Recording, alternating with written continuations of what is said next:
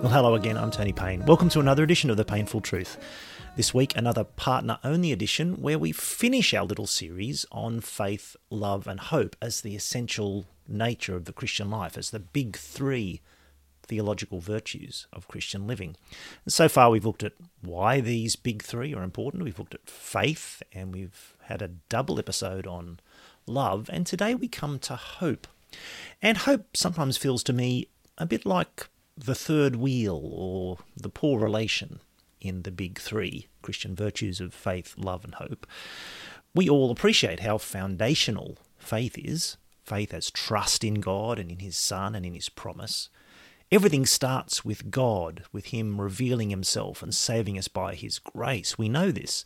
And so it's not hard for us to grasp that everything in our Christian life starts with faith, with grabbing hold of God and His promise. Because that's what faith really is. It's, it's like our trusting, outstretched hand that grabs hold of the lifesaver's hand and clings onto it and is drawn out of the waters of death that are threatening us into a new life. That's faith. We all understand faith. And love, we get how love flows on from that. How love is the basic character of that new life we're born into. We're set free from the darkened mind of our previous life, the kind of inward, selfish, proud mind that we had. Some lights go on in that brain of ours, and we start to see the goodness of God and the truth about God, and through Him, the goodness of everything all around us that He's given us to love, including, most especially, the people around us that we love. Love summarizes not only our relationship with God, our ongoing relationship with Him, but our essential attitude or stance towards everyone and everything in God's world. I think we understand that love is the basic character of the Christian life and it flows out of faith. But what about hope? Would we miss hope if it wasn't there, if it wasn't listed by Paul so constantly as part of the big three aspects of the Christian life? I suspect many contemporary Christians wouldn't miss it particularly. And I wonder if this is because we just don't appreciate how future focused the Christian gospel really is. We very easily see the gospel as mainly being about the forgiveness and the salvation that we receive now by faith and the incredible new life, the blessed new life that we start living now in love on the basis of faith, which is, of course, true. But perhaps it's only half true, or maybe I should say two thirds true. Because what we receive by faith now and live out in love now is a guaranteed place in God's future. It's a faith and love that are exercised in hope of what's to come. And many Christians don't really grasp this. Nor, we should say, did everybody in the New Testament grasp it either. When Paul wrote to the Ephesians, the thing he really wanted them to grasp, to have the eyes of their hearts opened up to see, as he puts it, was just how extraordinary their future was. He wanted them to understand the hope that awaited them and to live accordingly. What he says to them in Ephesians 1, if I can roughly paraphrase the second half of Ephesians 1, is something like this. He says, By being in Christ, we Jewish believers, those of us who are the first to believe in Christ, we've become what God always destined us to be, to be God's very own possession, the people whom he will redeem and adopt and gather around his Son for all eternity. And what's even more extraordinary is that it's now become clear that this eternal plan of God was always to include you Gentiles as well.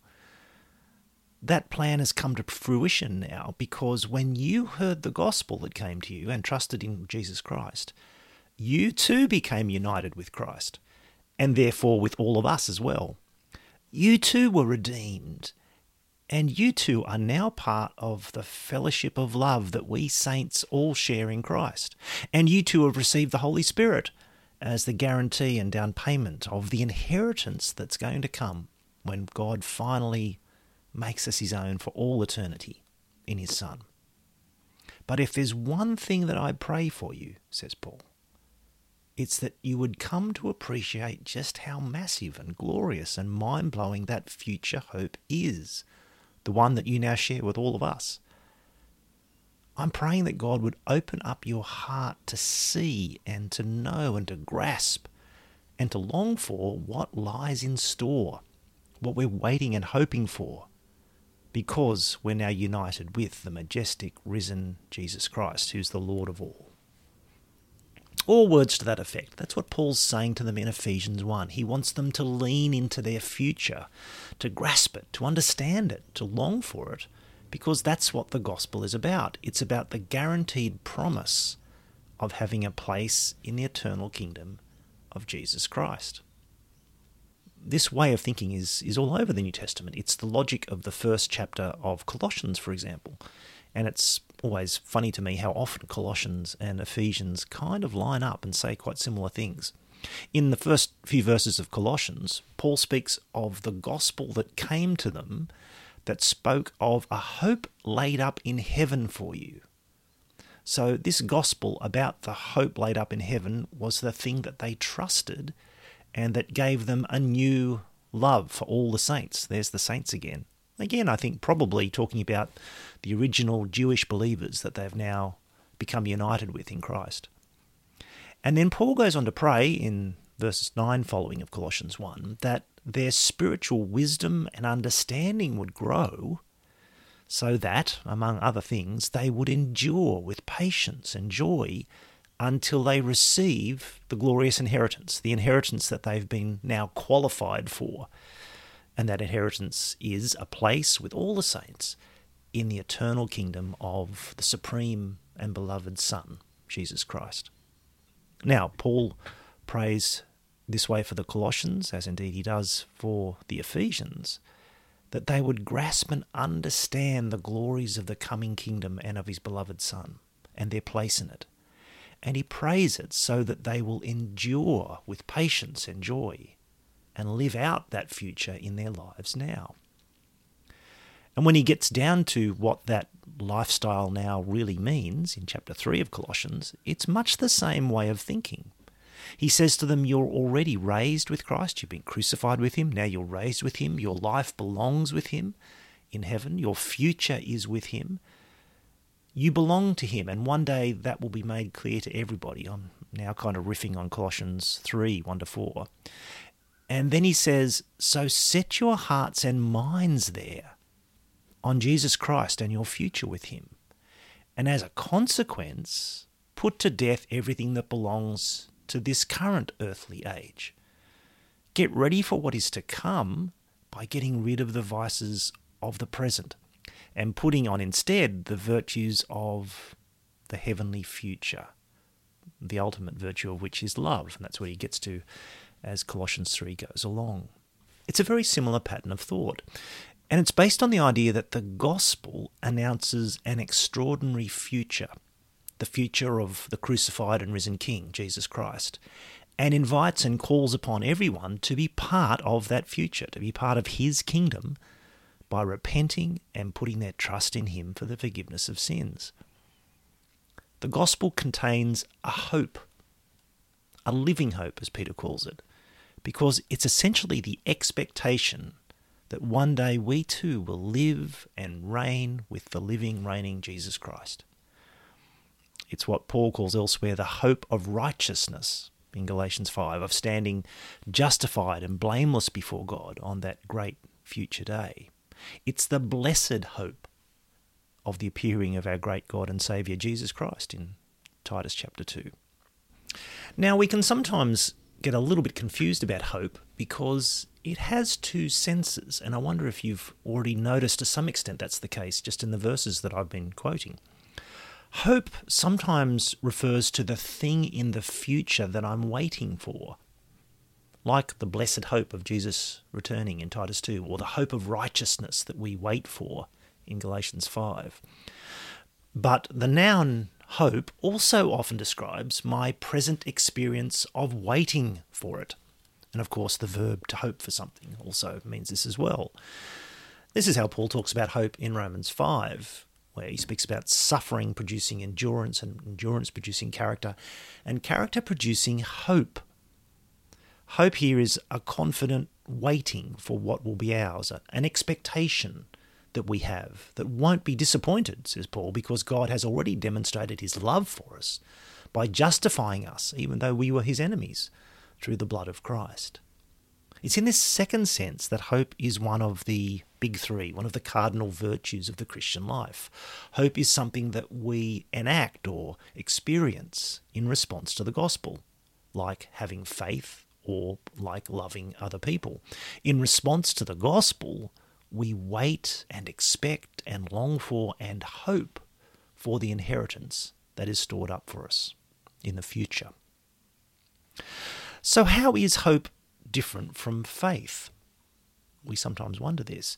Faith is the active dependence and confidence that God and His Son and His promise can be relied upon, can be relied upon totally. Jesus Christ is the crucified and risen Lord. We are justified now by his blood. We are raised up with him now in the heavenlies.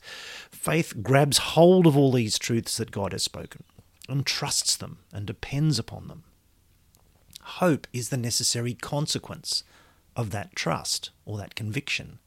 It's the patient, joyful longing and waiting for that promised inheritance finally to arrive. I can't resist one last New Testament example that ties all these three things together. And it's in the marvelous first chapter of Paul's letter to the Thessalonians as he recounts their response to the gospel that he brought to them.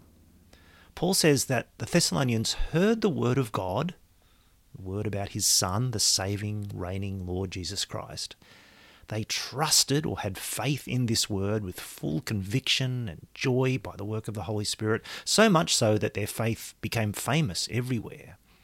And it was famous because everyone saw and told how they had turned away from their idols to begin a whole new life a life of love for others and of service of the true and living God, and how they waited, even in the midst of affliction, with joyful steadfastness of hope for Jesus to come from heaven and to rescue them from the wrath to come.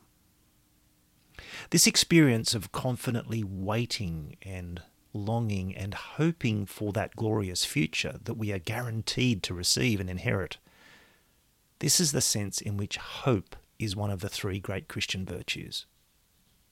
If I can put it this way, we enter the Christian life through the door of faith and it's a new life of love for God and for others, but it's an inescapably future oriented new life. It stretches out like a road in front of us with a glorious inheritance at the end of it. And that forward lean that keeps its eye on the glorious future that the gospel promises, that strains towards it, that seeks to live now in light of it, that joyfully endures suffering in the meantime, that's hope. And when our Christian lives lack hope, they stop leaning forward and they become overpowered by the present. The sufferings of the present, for example, dumbfound us and dismay us. We don't see them as part of a future oriented plan or process that builds endurance and character and hope. We tend to see them as catastrophic interruptions to the blessed and good life that we're living now. When hope is weak, we respond badly to suffering and to trials. We either descend into bitterness or doubt or despair, or perhaps we try to wish those troubles and sufferings away by insisting that they should not be part of our experience now, which is essentially what the prosperity gospel does in all its different forms. But it's not only sufferings and troubles. When we lack hope, when our hope is weak, the good things and blessings of our present life are also a problem for us. They begin to dazzle and distract us. We forget who we are and where we're going. We become obsessed and taken up with the comforts and possibilities of now, and we lose sight of the infinitely greater joys and glories of then. I suggested at the beginning of this piece that many people today don't grasp just how significant hope is as one of the three pillars of the Christian life. Our difficulties in dealing with suffering and with blessing are symptoms of this. And so we need to teach each other and remind each other to hope in God, to hope in the future that the gospel holds out to us, and pray that God would open the eyes of our hearts to see it. I hope you found those thoughts about hope as one of the three pillars of the Christian life. I hope you found them useful. I have to say, at the end of this piece, and indeed of the others on faith and love, I find myself feeling how inadequate a treatment it is of such a massive subject. But perhaps a a brief and inadequate treatment of the subject that draws our minds back to it is better than no treatment of the subject at all. So I do hope you find that useful. Thanks again for being here this week and also for the messages and emails and other comments that you keep sending in. I really do appreciate those. You can contact me anytime just by emailing me at tonyjpayne at me.com, tonyjpayne at me.com, or you can go across to the website to thepainfultruth.online and you can comment at the end of any of the articles there. Thanks again for being here and for listening and engaging.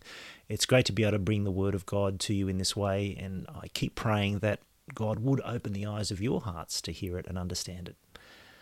I'm Tony Payne. Bye for now.